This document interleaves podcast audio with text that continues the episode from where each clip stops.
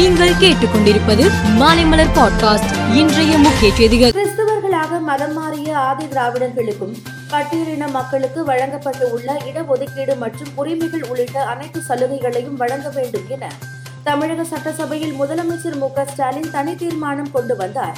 விவாதத்திற்கு பிறகு இந்த தீர்மானம் நிறைவேற்றப்பட்டது. கர்நாடக மாநிலத்தின் ஷிகான் தொகுதியில் முதல் மந்திரி பசவராஜ் பொம்மை போட்டியிடுகிறார். பாஜக தொண்டர்களுடன் ஊர்வலமாக சென்று வேட்புமனுவை தாக்கல் செய்தார். மனு தாக்கலின் போது பாஜக தேசிய தலைவர் ஜே பி நட்டா நடிகர் சுதீப் உள்ளிட்டோர் பங்கேற்றனர். பத்து அல்லது அதற்கு மேற்பட்ட வேலையாட்கள் பணிபுரிகின்ற நிறுவனம் பதிவு சான்றிதழுக்கு விண்ணப்பித்தால் இருபத்தி நான்கு மணி நேரத்திற்குள் உரிமையாளருக்கு பதிவு சான்றிதழ் வழங்க வேண்டும் என்பது தொடர்பான சட்ட மசோதா சட்டசபையில் தாக்கல் செய்யப்பட்டது. தமிழக அரசு விரைவு பேருந்துகளில் ஒரு மாதத்திற்கு ஐந்து முறை பயணம் செய்த பிறகு ஆறாவது முறை பயணத்திலிருந்து ஒவ்வொரு பயணத்திற்கும் ஐம்பது சதவீத கட்டணம் என்று சட்டசபையில் போக்குவரத்து துறை அமைச்சர் சிவசங்கர் அறிவித்தார்.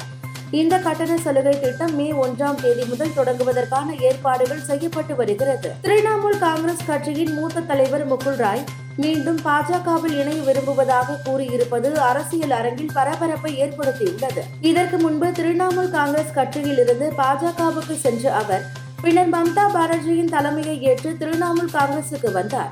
இப்போது மீண்டும் பாஜகவில் இணைந்து செயல்பட உள்ளதாக கூறியிருக்கிறார். மக்கள் தொகை அதிகம் கொண்ட நாடுகள் பட்டியலில் சீனாவை பின்னுக்கு தள்ளி இந்தியா முதலிடம் பிடித்தது. உலக நாடுகளின் மக்கள் தொகை குறித்து ஐக்கிய நாடுகள் சபை வெளியிட்டுள்ள புதிய புள்ளி விவர அறிக்கையில் இந்த தகவல் வெளியிடப்பட்டுள்ளது.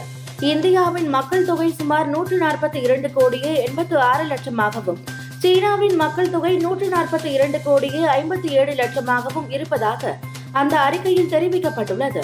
ஐபிஎல் போட்டியில் ஹைதராபாத்தை வீழ்த்தி மும்பை அணி ஹேட்ரிக் வெற்றி பெற்றது. இந்த வெற்றி குறித்து மும்பை அணி கேப்டன் ரோஹித் சர்மா கூறுகையில் திலக் சர்மாவின் பங்களிப்பை பாராட்டினார்.